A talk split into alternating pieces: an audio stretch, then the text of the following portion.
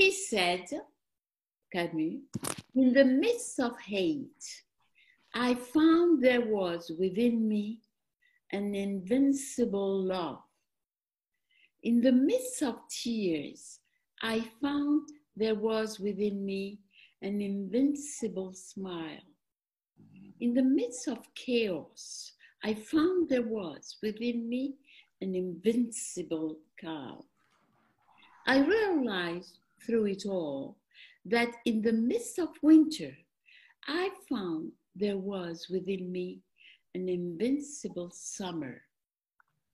And that makes me happy, for it says that no matter how hard the world pushes against me, within me, there's something stronger, something better, pushing right back.